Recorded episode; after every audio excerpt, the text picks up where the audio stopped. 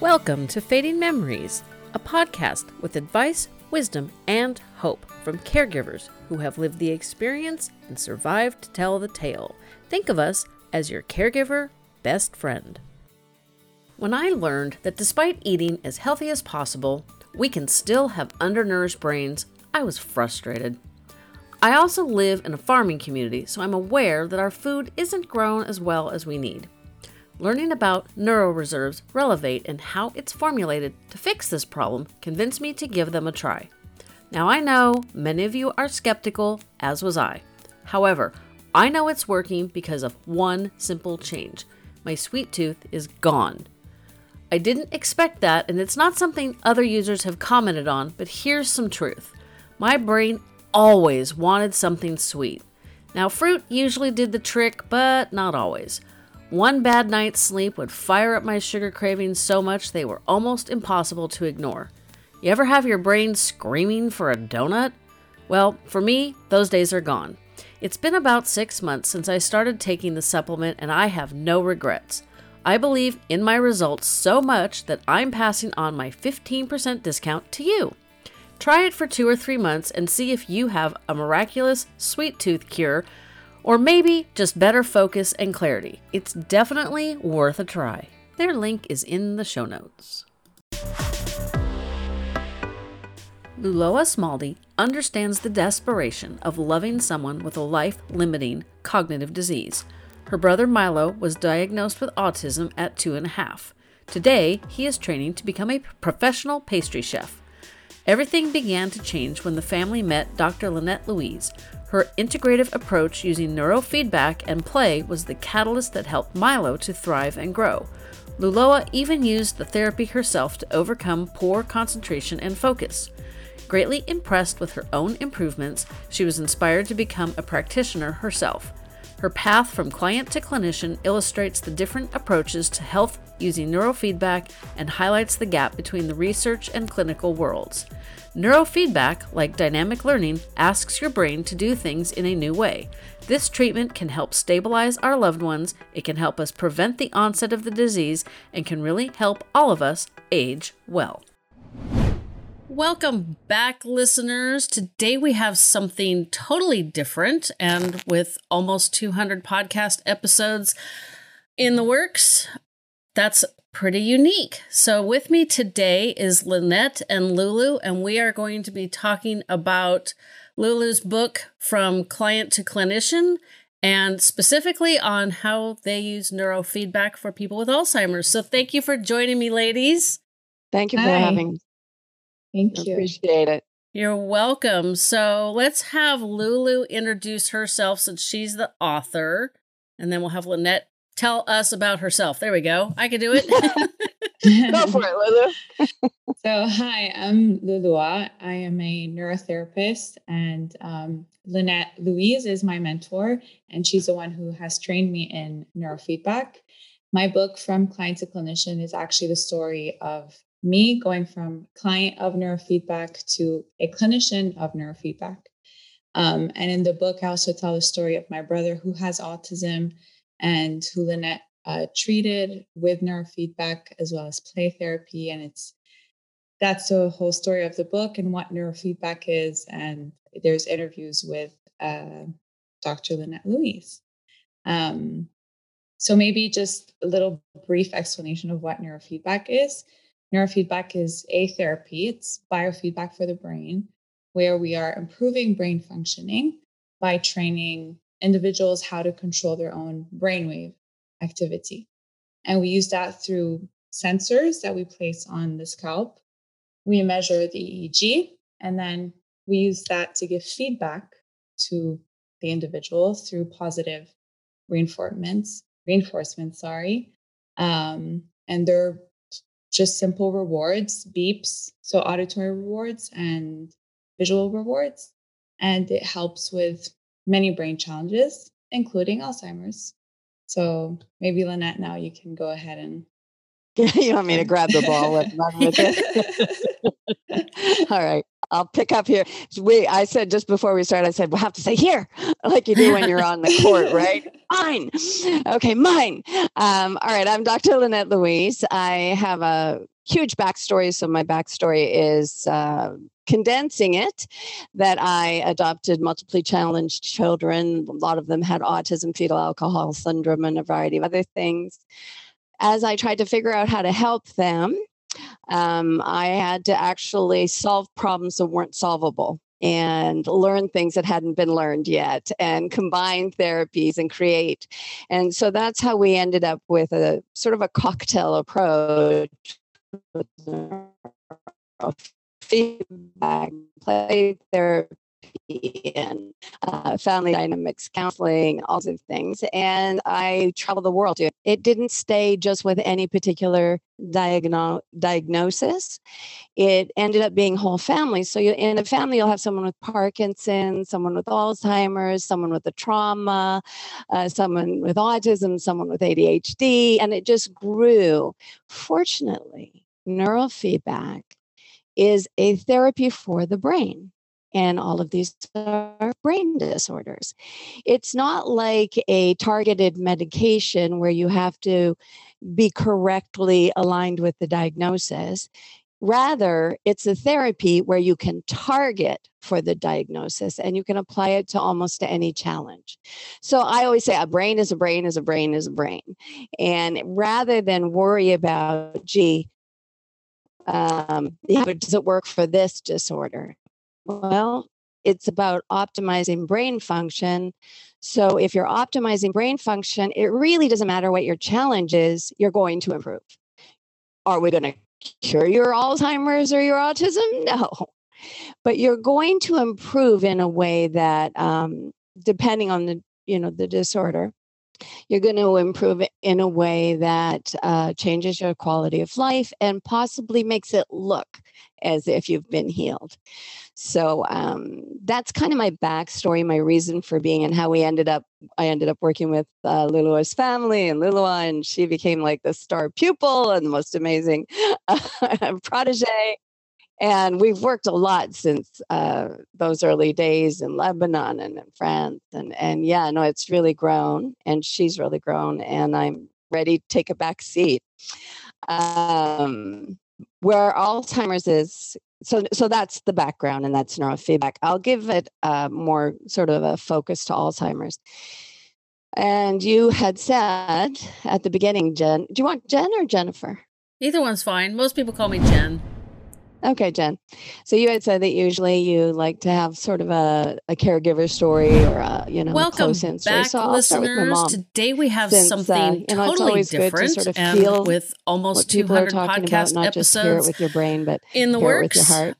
That's um, pretty so unique. So with me today now, is Lynette an and Lulu, and we are going to be talking about Lulu's book, From Alzheimer's Client to Clinician, and specifically on people, how and very they often use when someone has dementia with Alzheimer's. So thank um, you for joining me, ladies. Alzheimer's. Thank you for Hi. having me. Thank you. I appreciate it. You're Alzheimer's welcome. Itself. So let's have Lulu introduce herself since she's the author. And then we'll have oh. Lynette tell us about herself. There we go. I can do it. Go for it, Lulu. So, hi, I'm Louloua. I am a neurotherapist, and um, Lynette Louise is my mentor, and she's the one who has trained me in neurofeedback. My book, From Client to Clinician, is actually the story of me going from client of neurofeedback to a clinician of neurofeedback. Um, and in the book, I also tell the story of my brother who has autism and who Lynette uh, treated with neurofeedback as well as play therapy. And it's that's the whole story of the book and what neurofeedback is. And there's interviews with uh, Doctor Lynette Louise. Um, so maybe just a little brief explanation of what neurofeedback is. Neurofeedback is a therapy. It's biofeedback for the brain.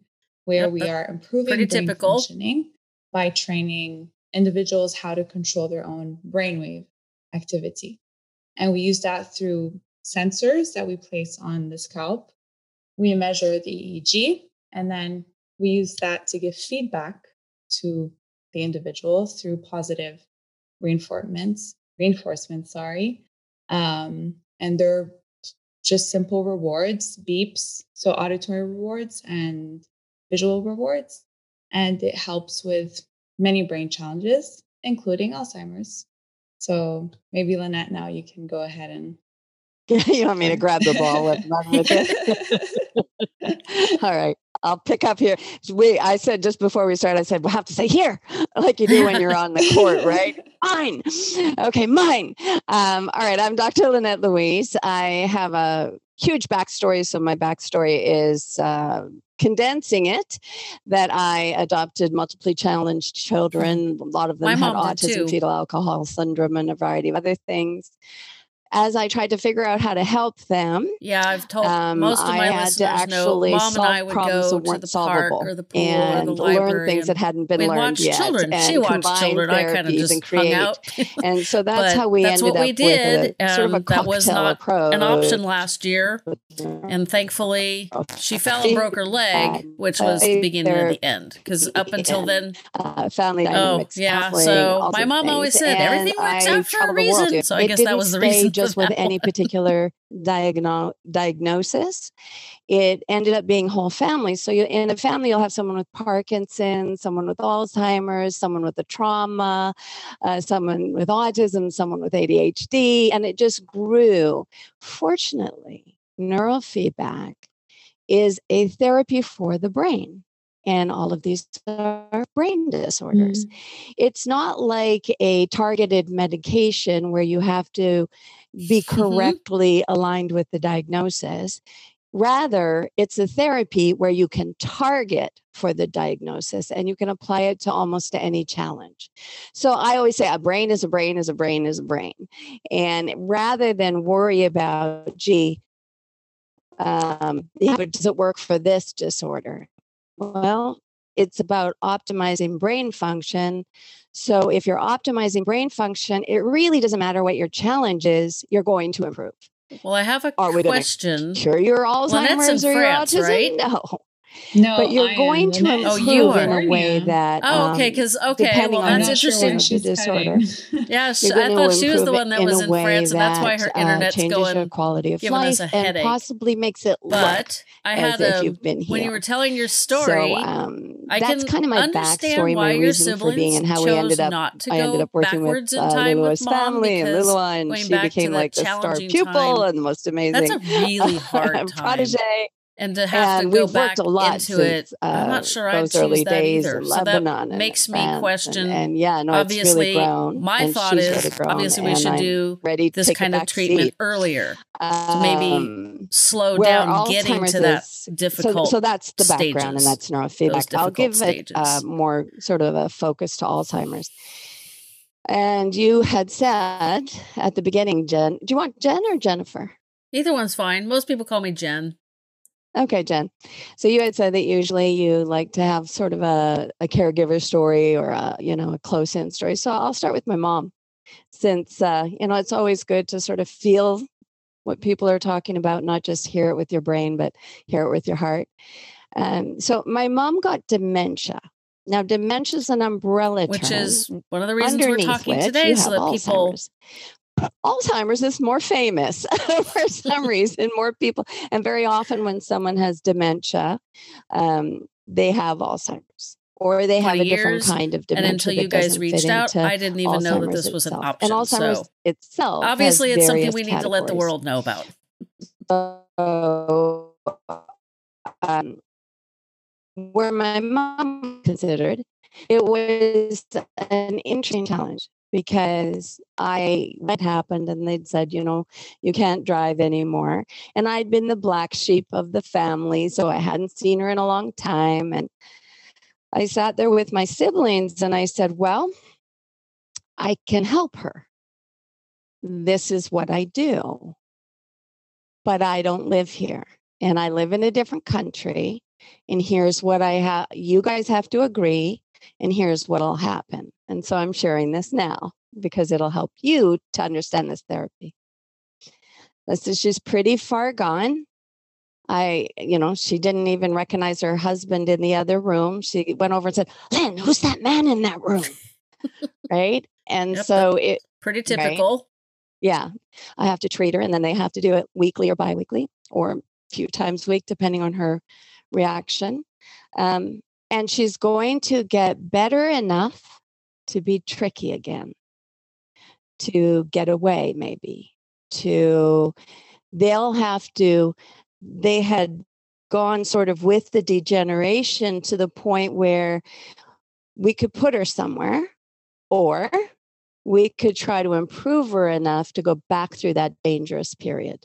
It's a tough call, and it was my siblings' call to not help. It was really challenging for me to go, I have these tools and you're saying no. So I feel like I'm ah, very sad to think of, but, and she's gone now. She passed uh, at the beginning of the pandemic, actually. Mm-hmm. My mom did too. It was kind of a blessing. They didn't have to sit through all this pandemic stuff, right? Yeah, I've um, told most of my listeners know Mom and I would go to the park or the pool or the library and we'd watch children. She watched children. I kind of just hung out. But right? That's what we did. And that was not an option last year. And right. Thankfully, she fell and broke her leg, which was the beginning of the end. Yeah, up same until for us, then, it was the hip. Yeah. Oh, yeah. yeah. So my mom always said everything works out for a reason. So I guess that was the reason for that one. Yeah, there you go. They didn't have to go through that being alone, even though you're kind of alone in your own head when you have Alzheimer's or dementia. But um, the the thing that the benefit for my clients in that was that I actually was very close and visited a lot and got so, some wonderful experiences because of it. Um, but I also got to see what happens when I don't help. Mm-hmm. And I don't usually get to see that. Usually I'm called in to help, right? Mm-hmm. So I don't get to see what happens when I'm hands off. And it really reinforced for me that uh, people really should consider neurofeedback as a therapy for any brain challenge, really, but definitely something that's degenerative, like Parkinson's or Alzheimer's, dementia, those kinds of things. Um, it's the quality of life change and the speed of decline are so strongly affected. Well, I have a question. Lynette's in France, right? No, I am. Lynette is oh, in you California. Are. Oh, okay. Because, okay, well, that's I'm not interesting. Sure why she's cutting. Yeah, sh- I thought she was the one that was in France, and that's why her internet's going, giving us a headache. But I had a, when you were telling your story, I can understand why your siblings chose not to go backwards in time with Mom, because going back to that challenging time, that's a really hard time. And to have to go back into it, I'm not sure I'd choose that either. So that makes me question, obviously, my thought is, obviously, we should do this kind of treatment earlier to maybe slow down getting to that difficult stages. Those difficult yes. stages. Yes, absolutely. But also, if you, it depends on the family, right? So it isn't like they would have stayed in that place. We could have got enough improvement that she was in a better place than that really scary time. Uh, but she'd have still, you know, she'd, she'd have still eventually lost the battle. And so it's a lot of work. It's a lot of heartache. Um, And I really advise, yes, more the early stages, much more. Which is one of the reasons we're talking today, so that people learn about this and maybe they can participate before they get to the later stages like your mom and my mom. My mom had Alzheimer's for twenty years, and until you guys reached out, I didn't even know that this was an option. So right. Obviously, it's something we need to let the world know about. Yeah, for sure. For sure. Um, and also, I mean, they have new stuff on the amyloids and I mean, it's pretty exciting, but even with that, there's not, you know, some of the people are responding, some aren't. And if you add neurofeedback at that point, when you'd be doing these things, oh my goodness, you'd, you'd be so well off. You'd, you're, the clarity of thought and the improvement in your brain would be astronomically changed. So a lot of the people that I work with, they plateau and stay put, right? Backing up damage is harder, but we can kind of keep you in one place for a long time with Parkinson's, with dementia, all the different kinds of dementia, vascular, depending on what's going on with your heart. But um, yeah, no, neurofeedback, unfortunately, and that's why it's so great that Louloua's written her book and I've written books and we're talking to people. I mean, it's, we apply it to whatever's going on in the brain that is going on and behaving incorrectly, that is dysfunctional. And we teach the brain to operate more functionally. Um, this is hard for people to understand and to really believe in. They they want it to sound much more like, um, well, it just sounds too good to be true. That's the problem. That's true. Years and years ago, oh my, this must have been in the eighties, which is making me show my age again. I did biofeedback for like migraines, but it was not, it was just something you like an at-home thing where you were kind of trained and you had like, I believe it was like a little four by six size. I don't even know what you want to call it. It wasn't a machine. It was the thing that made the noises. And then it had like Velcro loops that went around your fingers. And so my, that's my like only experience with this kind of stuff. And one night I did that. I, I did the biofeedback. It's kind of like meditation, I think. It's like we're going way back here. So I'm kind of scraping the rust off some of those brain cells. But I remember waking up the next morning in the exact same position that I fell asleep in, and I felt so much more rested, which I am not a person that sleeps on my back. So that was amazing to wake up in that position and feel even better than had I'd slept normally. So I kind of think of neurofeedback, and you can correct me if I'm one hundred percent wrong, it's kind of like training your brain to work around whatever's going on. You want to take this one or shall I? Sure. I mean, yeah, it's, it is. I mean, it is a sort of biofeedback. It's just that we're speaking to the neurons directly. Um, and then what you're doing is you're just asking the brain to create more of certain frequencies and less of others. So depending on your challenge, you are asking for the brain to facilitate kind of new pathways and new ways of doing things. You're asking it, you're asking for a new direction, basically. You're saying, okay, you're used to doing this. Now, how about you try to do that other thing that you're not used to doing? That makes sense. I liked your comparison to meditation, because when you learn to meditate, what do you do? You learn to focus in on something or open focus, however you're doing it. You learn to uh, get your breathing happening. So you change your brain and your body. You change your oxygen flow. You change how your brain's operating, what you're thinking about, what you're focusing on. Um, this is much more powerful in that we can look at these minute changes in the brain, but the idea is the same. It's not that different. And we still have those small things that you use, those portable devices, and we have more sophisticated ones now. Sounds like you were working with uh, either temperature or blood flow or oxygenation if it was on your fingers. Yeah, I don't think it was fancy enough for oxygenation. It had to be like blood pressure or something that could be read through like a Velcro loop on your finger. How do you do an oxygen test when you go to the hospital to see how much oxygen you have? You stick your finger in this little thing. Oh, that's true. Fortunately, I don't have that experience too much. But I can use my Apple Watch. Yes, much fancier now. Well, and, you know, I'm old enough when we got our first Apple two E computer, which was in nineteen eighty-two. I was in high school. I think my Apple Watch has more memory and more computing power than that computer did. It just blows my mind. But I wanted to take a quick step back because you were saying, you mentioned that the the the new treatment drug, which I cannot pronounce, so I'm not going to try, has been approved. They've got to do another clinical study, which it's kind of like approved with um, caveat. Yeah, conditions. That's a good, better word. But I had ju- I just read last night or this morning that Hopefully, now that there is a potential treatment, people will get tested sooner, because I've talked to a lot of people that are like, there's no cure. Why should I bother knowing? And you guys probably aren't aware that my mom had Alzheimer's, her mom had vascular dementia, and my maternal great-grandmother had some sort of dementia. She died before I was born, which obviously we have detailed was like in the sixties. So the late sixties, thank you.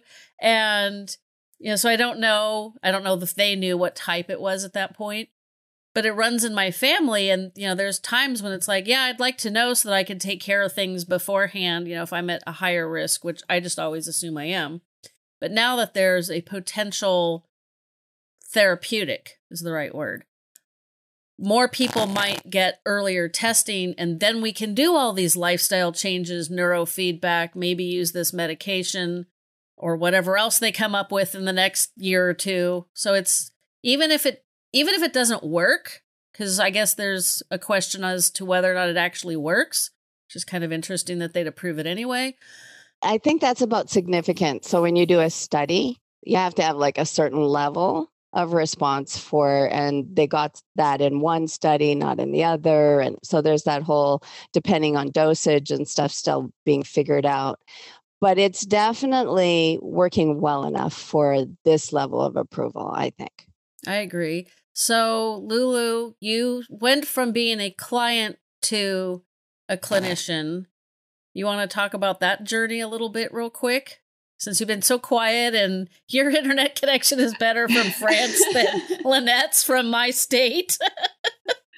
I mean, yeah, I can, I, I, it is a topic, Alzheimer's dementia. It's not something that I'm personally uh, familiar with. So, if, and I know I most probably am going to be in close contact with someone. So I just love learning and hearing about both of your stories. Um, but yeah, my story is, is because of my brother. He had to, he was offered neurofeedback and he did great with it in terms of um, his sensory issues. Even he was a bit violent, he was very violent, um, his communication. And then I ended up doing it myself, or my depressive tendencies, my lack of focus. So neurofeedback is a great tool also for, I can imagine, families who are dealing with someone who has dementia, Alzheimer's, you know, whatever you are feeling or going through. It's also a tool that you can and should use for, for yourself. You know, if you're if you're not feeling well enough to care for someone else, then that that won't help either. So it's definitely a great tool for the family. And that's why Lynette was saying that it's a great family solution. Um, and so then I ended up finding it so fascinating that I wanted to work in it, and uh, I got trained. And yeah, I do have, I think it's very important for everyone who is interested in getting trained in neurofeedback. You must have your own personal experience with it to really understand what neurofeedback is and what it can do. Um, and really just to, sorry, I'm going to bring it back to Lynette, because that is my main question that people ask me and that I wonder myself. So for a neurodegenerative disease like that, how, how are symptoms? How are you, how can neurofeedback, and that's coming from someone who's supposed to know this, but I'm, I really am wondering, because I know that's what everyone else is asking. How, how is it able to really pause and the symptoms, and how is it helping and not get worse? It's, okay, if, so how's my connection? Because this is a good question. Hopefully it's good now. Good. Okay. So there's a couple of answers here. One is Alzheimer's itself. You know, what are some of the preventatives? Um, what are the main preventatives for Alzheimer's to at least put it off into the distant time, so the onset is later, is a, to have a variety of learning. So when they uh, when they examine people and they look at, you know, what's been the lifestyle that led up to Alzheimer's or not, or when they see after an autopsy, gee, this person had tons of plaques and tangles and, and operated fine. And then they examine what was the difference. Um, the difference tends to be having a variety of learning, having not just be a person who's great in one thing in their field, but is in fact insatiably interested in, in always learning new things and very varied and eclectic and active, you know, active with their brain, active with their body. So when you do neurofeedback, one of the things you do is you ask the brain to shift how it's operating.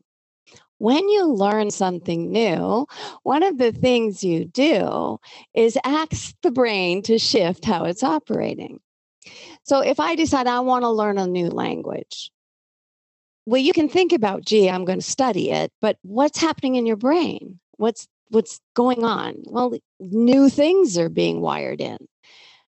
New ways of operating are happening. And that's what neurofeedback does. It asks your brain to shift. So even as a preventative, like for you who have it in the family, Jen, as a preventative, just doing neurofeedback in a varied way with lots of different sites and lots of different actions happening in your brain because of that, you're going to improve your odds of being one of those people who maybe has it and nobody knows. I'll go and for that. Happened. Right? So that's that's part of the reason that you would be able to sort of plateau somebody, because you're, first of all, you're helping prevent the degeneration by keeping that brain active and learning, but also you're optimizing areas. So let's use an example that's easy to understand. So here's a, a, an easier way to understand it. When somebody has dementia or Alzheimer's, one of the things you'll see them start doing, they'll be pretty good while they chat with you, but if you ask them memory questions or, you know, where did you put your pen just now? Something recent, something close in, they're going to have a harder time. But another thing that they'll do is they'll start using that, can you give me that thingamajig with the square white over there? And it's their phone, right? Or, you know what I mean? Like it's something they can't find the words. They can't bring it together. And they're using alternate ways of expressing it. Well, they're sort of self-helping. They're going, okay, I can't get the word I need. So I'm going to grab something else.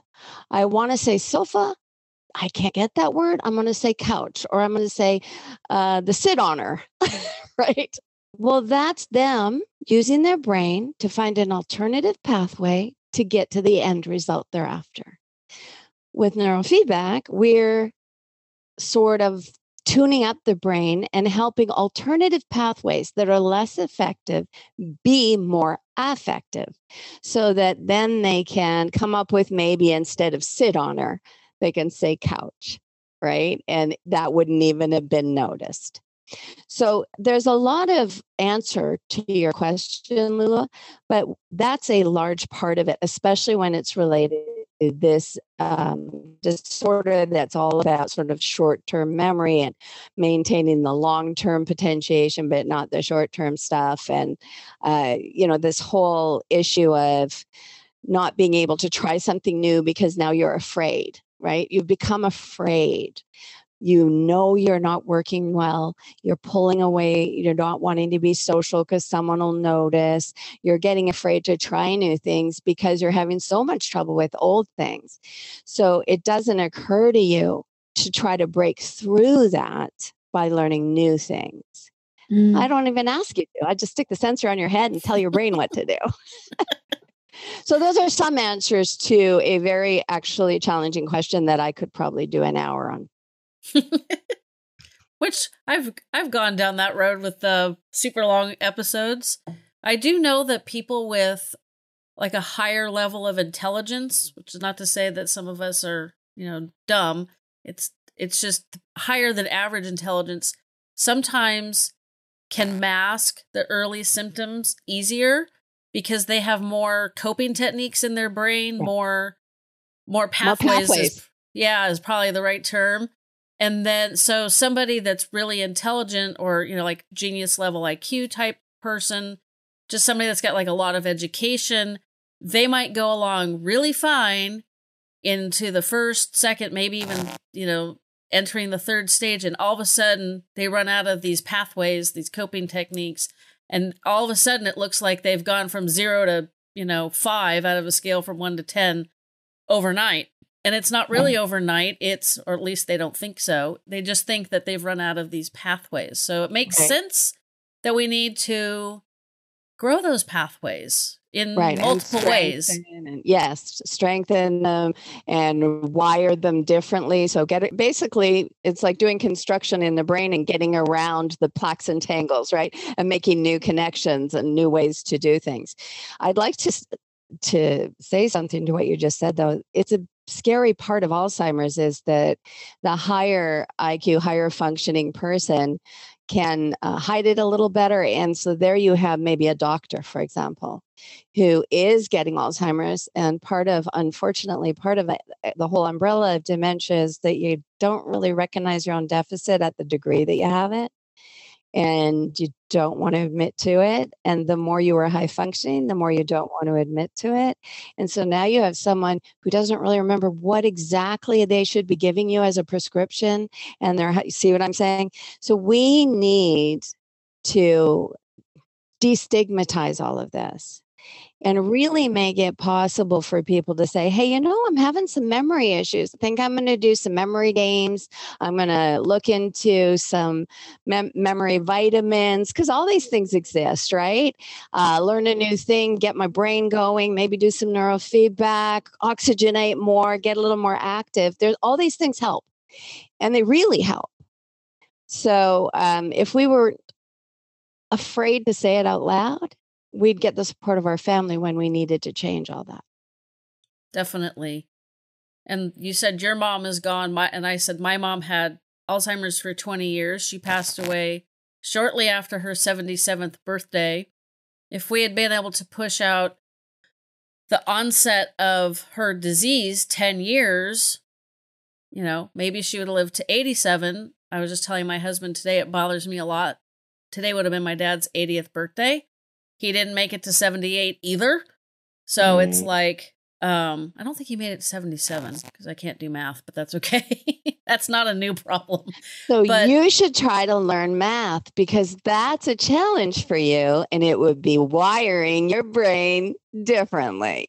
I learned how to turn, I used, I, I until last year, I was a professional photographer, and I have learned how to turn a podcast into a business, which is a lot harder than I thought. And so I, I think I've done okay. Just, just talk about learning math makes me want to scream. Okay. It does me too, but you know what? That math is mostly done in the parietal lobes in the back of the brain. And, um, A lot of a lot of dementia and Alzheimer's is related to the occipital lobe, which is in the back of the brain. So the fact that you hate math might be an indicator that you should play with some math. Now you can make math, right? It could be a math game. I it could try. Play more I've cards. Looked, I can do cards. I've never played bridge, but I could probably learn. I think my husband might know how to play that. I don't know. I have to ask. I know his grandmother's played cribbage, so. But I've learned new games. I've learned, and then I, I exercise, I eat right. I take a specific supplement called Relevate. It's got seventeen yep. things, That's nutrients good. For your brain. What else do I do?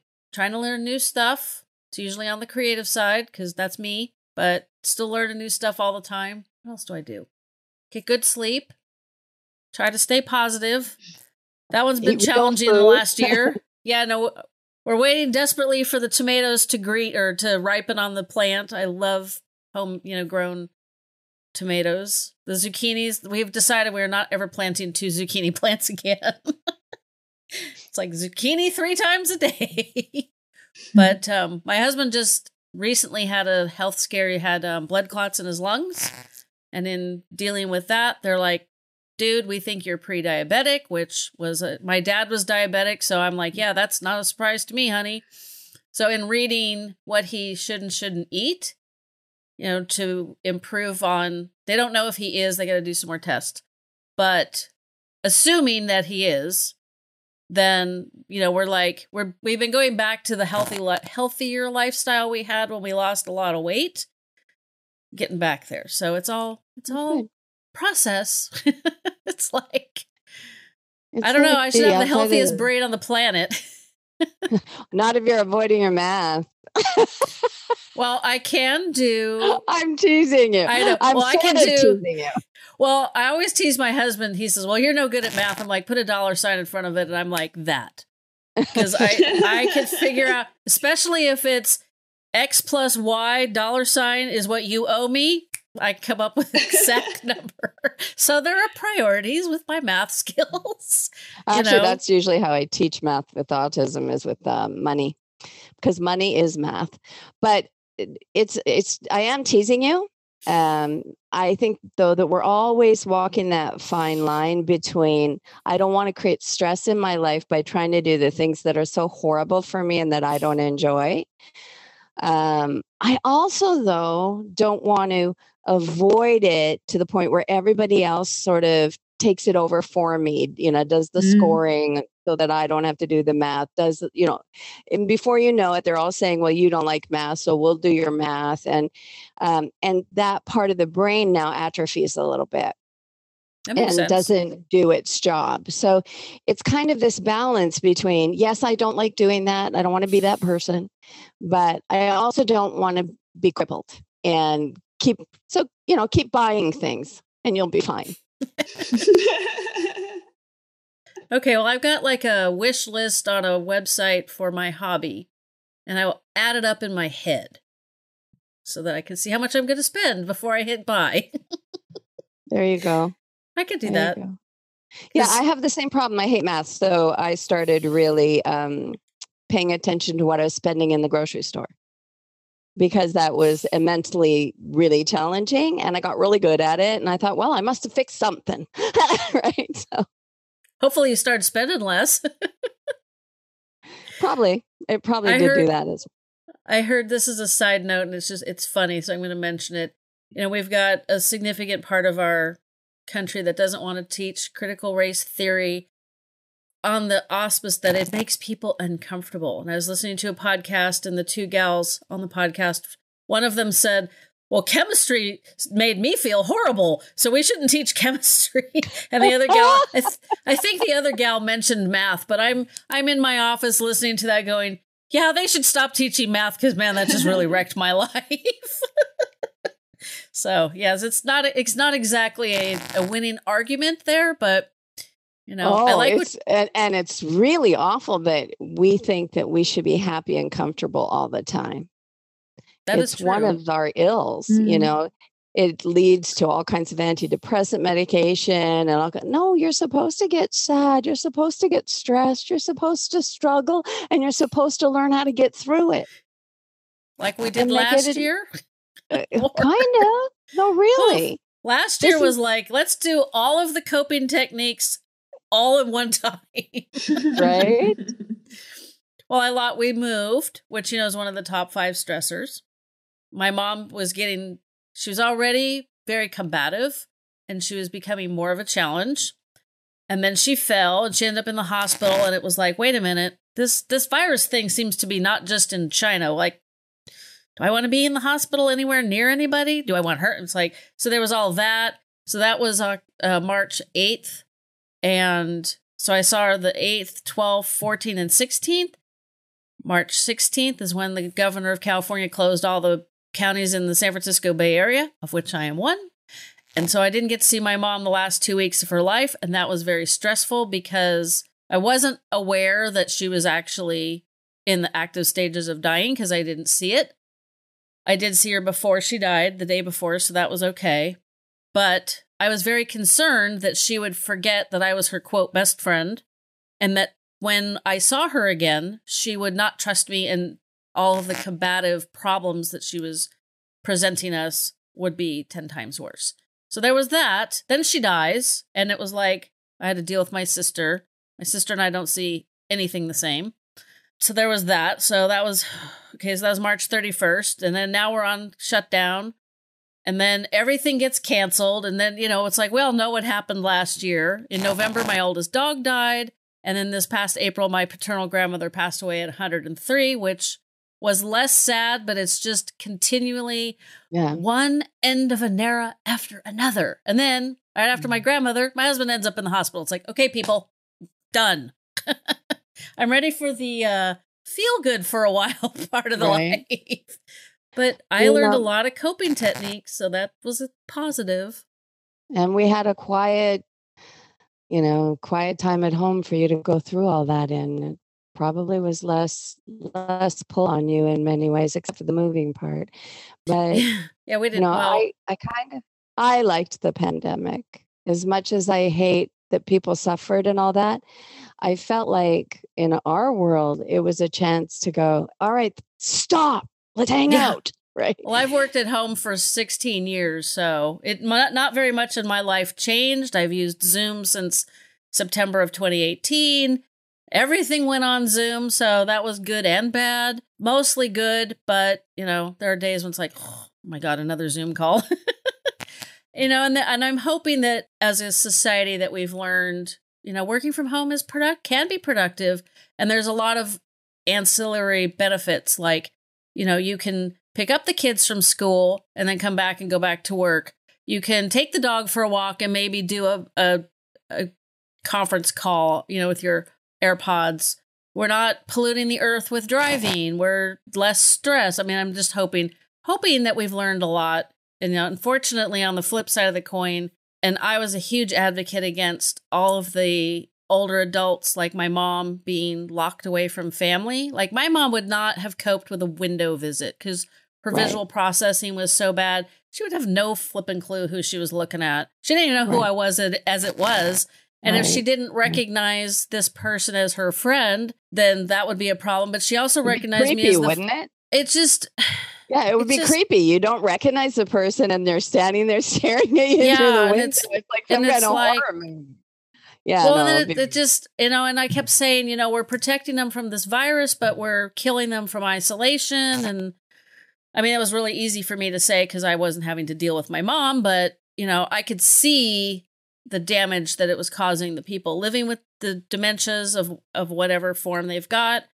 And the caregivers, their family that were taking care of it, just it was, it was worse than a train wreck. But you know, hopefully we've learned, and now we can see that you know we've got this new drug. We're talking about your neurofeedback, so I'm I'm hopeful that we just keep moving forward and learning new things, which is right. good for our brains. Right. And don't wait, don't wait for, you know, you don't wait for the drug and the diagnosis. You go, you know. It's in my family. How do I, what are the things I do to offset the possibilities? Why wait? You know, you're feeling a little depressed. That's part of it. Maybe you're getting it a little bit. Who cares? We don't need to know. We don't need to know before we make the changes. And the changes may make the changes so that you don't need to know. Right. So it's really important not to sit back and wait and hide it. I, th- I think the stigma is the biggest part, really.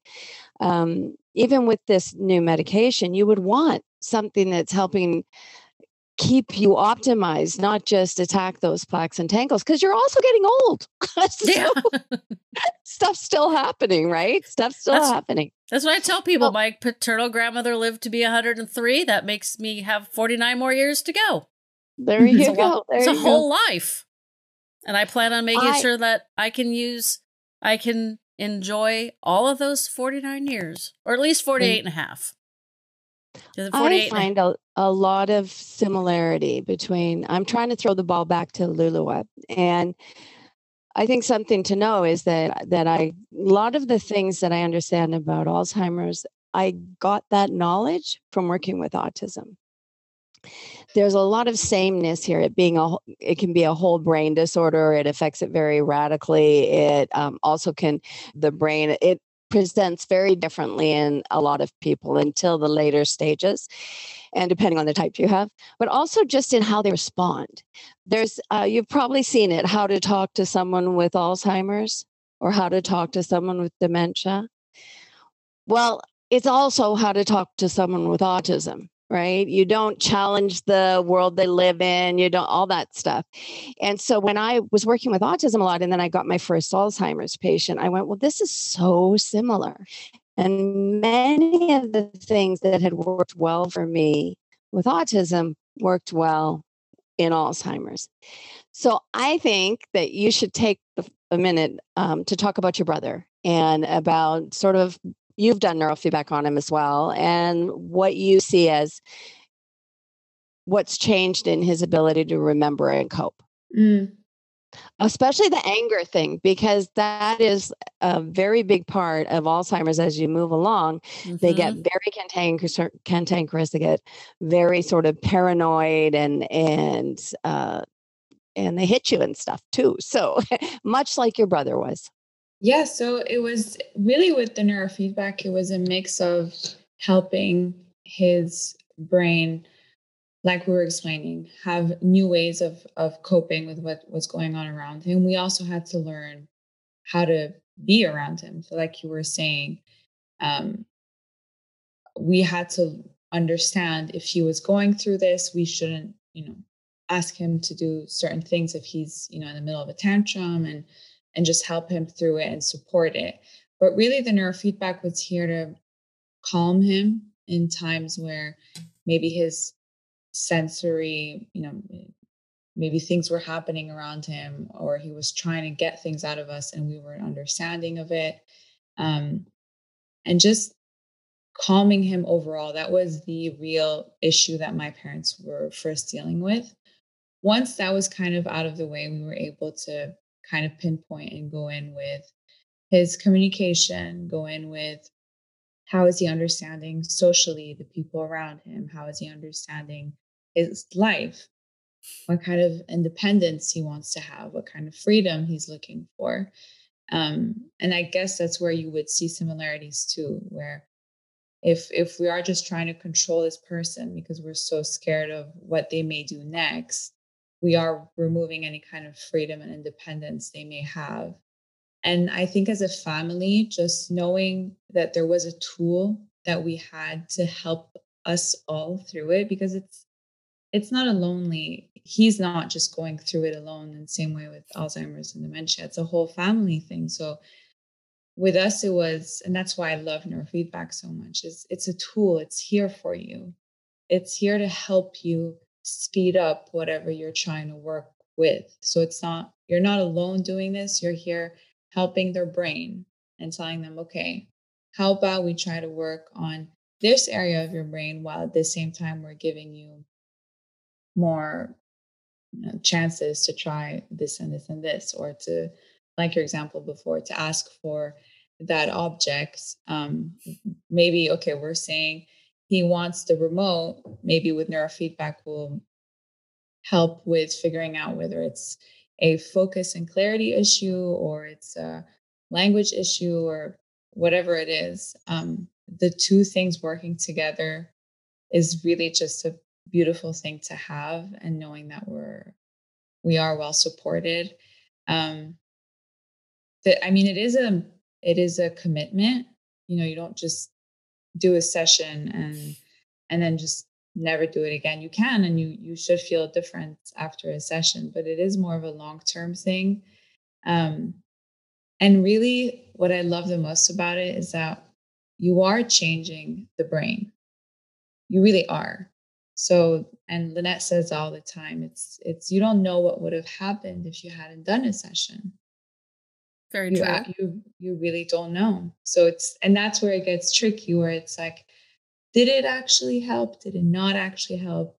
Because you, you did a session. So now it's a, it's a new landscape. It's a new setting that you're dealing with. Um, and that's why I can imagine using it as a preventative tool can be really powerful. Yeah, and no, it's, it's really good, actually. That was nice. Very nice. Thanks. So he- he's my star. Well, I've I've noticed lots of similarities between autism and Alzheimer's, especially later stage Alzheimer's and those that are, I don't I don't have the right terminology for people that, I mean, I've, like, my nephew is on the autism spectrum, but he is one hundred percent different than the client that I had who is autistic. He yeah. was verbal, but it didn't take a lot for him to get overstimulated. And I had to work with him differently than I had to work with his twin sister. And it was a great learning experience because obviously he wasn't the only person with autism in my world. So I appreciated that learning experience, and my mom was already in the later stages of Alzheimer's, so there was definitely a connection. But was your brother, or is he still nonverbal? No, he's he's verbal now. He's the biggest blabber I know, actually. He's bilingual. He's making up for lost time. Yes. But That's, yes, he was nonverbal at first. That's interesting. This is really fascinating. I'm so glad you guys reached out to me because, you know, like I said, as we started, I had no idea. I didn't know very much about neurofeedback, and I had no idea that it could help people at any stage of Alzheimer's, but it's definitely something we should keep in our tool chest for, you know, like people like me should consider it, even though I'm doing everything else except for the math. Yeah, and there's so many providers now. Um, it, it shouldn't be that difficult to find a therapist around. Might have to check in with my healthcare provider. I try to avoid those people. Trying to keep myself healthy. But, oh, gee, you know, there's always just a good old Google search, see who's around and what they're doing. Yeah. Um, I want to just. I know we're getting close to the end, and I always like to think, you know, gee, we've told all these people about neurofeedback, but if they don't have it, what can they do themselves right now? What kind of gold can we give them so that when they stop listening, they go, wow, I got something and I can use it right now. So, that's excellent.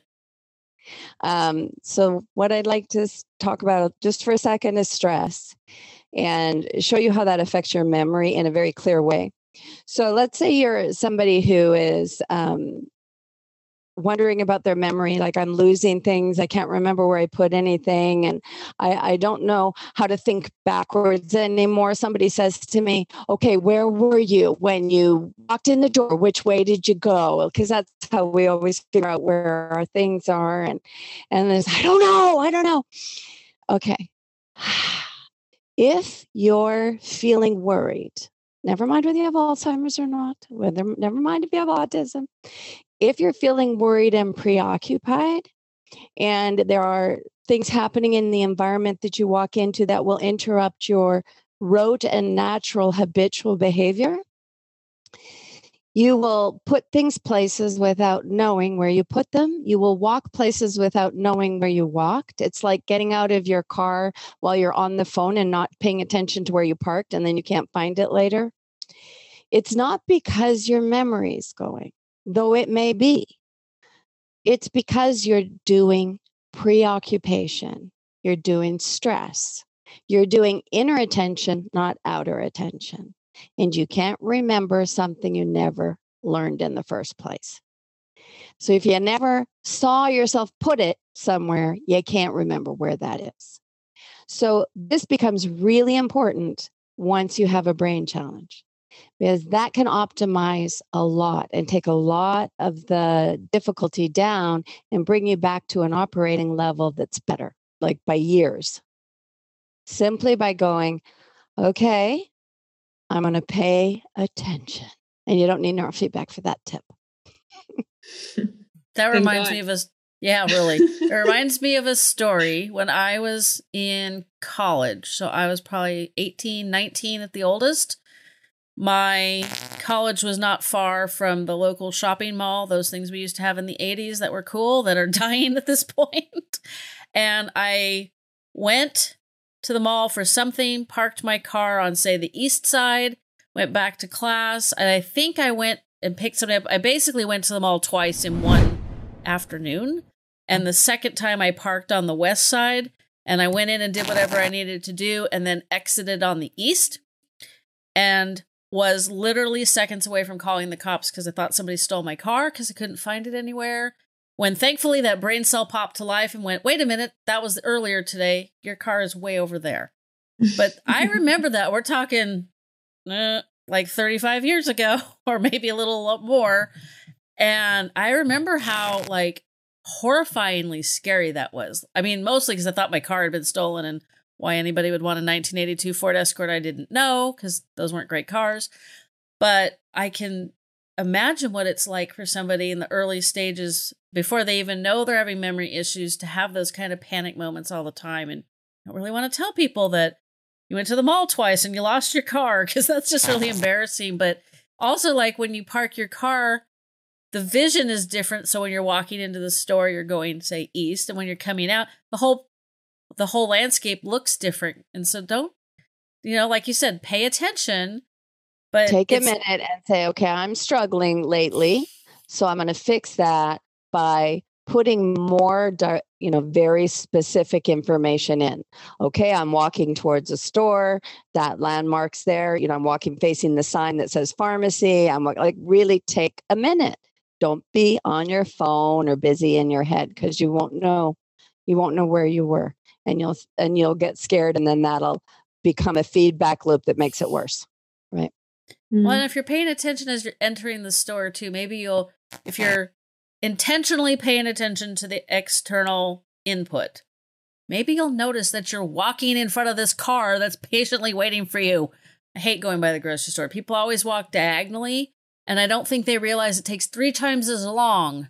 And it's just one of those things where I have a hybrid, and it's like, okay, the electric engine is running right now. I could just poof, run right over you, and you'd never even know it was coming, because you're not paying attention, and it's, the car is not making any noise. So it's just one of my little frustrations that I, I have to just breathe. It's like, it's okay. Extra ten or fifteen seconds isn't going to kill me. It just, right. Yeah, I try to avoid the grocery store at certain times of day so that I don't have that issue. But, you know, I feel like there's so much input these days that we just... we have like no clue. It's like people just stop and smell the roses, you know, yeah. Look around. Yeah, you know, there might be some pretty flowers outside the grocery store, or some kid doing something funny. You never know what you're missing because you're living inside your head or on your phone or both. Don't do that. Pay attention to the world around you. It's not that bad a place. A, that's a nice point to make at the end. That's Thank you. So can we get your book, From Client to Clinician? Is that available on Amazon? Yes, it is on Amazon. It's like, isn't everything?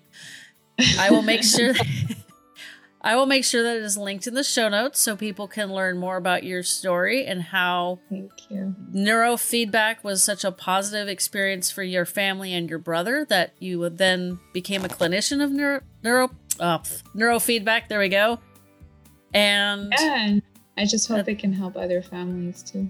I think this is, I'm so glad we had this conversation, because like I said, I've done almost two hundred episodes and I have never talked to anybody about this particular subject. So definitely was a, ne- a necessity. So I really appreciate that you guys reached out to me and that we could make this work today with Lulu in France, and Lynette is on the other end of California, I believe. Yep. With- Thank you for having us. It was really a pleasure. You're welcome. Yes, thank you for sharing your audience. I appreciate it. You're welcome. As I mentioned several times, in nearly four years of podcasting, I had never heard of neurofeedback as a possible treatment slash prevention for Alzheimer's or dementia. It's definitely worth something to check into. Coming up next week, besides Thanksgiving, we have another memory health supplement that you will want to hear about. This one went through clinical trials, so I find that quite helpful and interesting. It's my belief that many of us are going to have to try different supplements, different treatments. We're all different, so we're all going to need to approach brain health and aging well in different ways, right? So... I try to bring you as much useful information as I possibly can. Coming up next is that blurb you've been hearing about on the new social media platform Retreat that is coming out next year. Looking for relevant, trustworthy health, wellness, and lifestyle information? I'm joining the launch of Retreat. Retreat is a first-of-its-kind free social media app that focuses solely on health, wellness, and lifestyle content. The platform hosts live interactive audio chats led only by vetted health experts, while allowing experts and users to post and share videos, pictures, and thought pieces. Users can also meet others that share similar health and or lifestyle challenges. Informing communities of like-minded individuals, Retreat wants to empower people to share their experiences with others to guide them on a journey to better health and living. I'm joining because I want a less crowded space to build a community of listeners, caregivers, and other experts. Watch my current social media feeds for more information about their official launch date.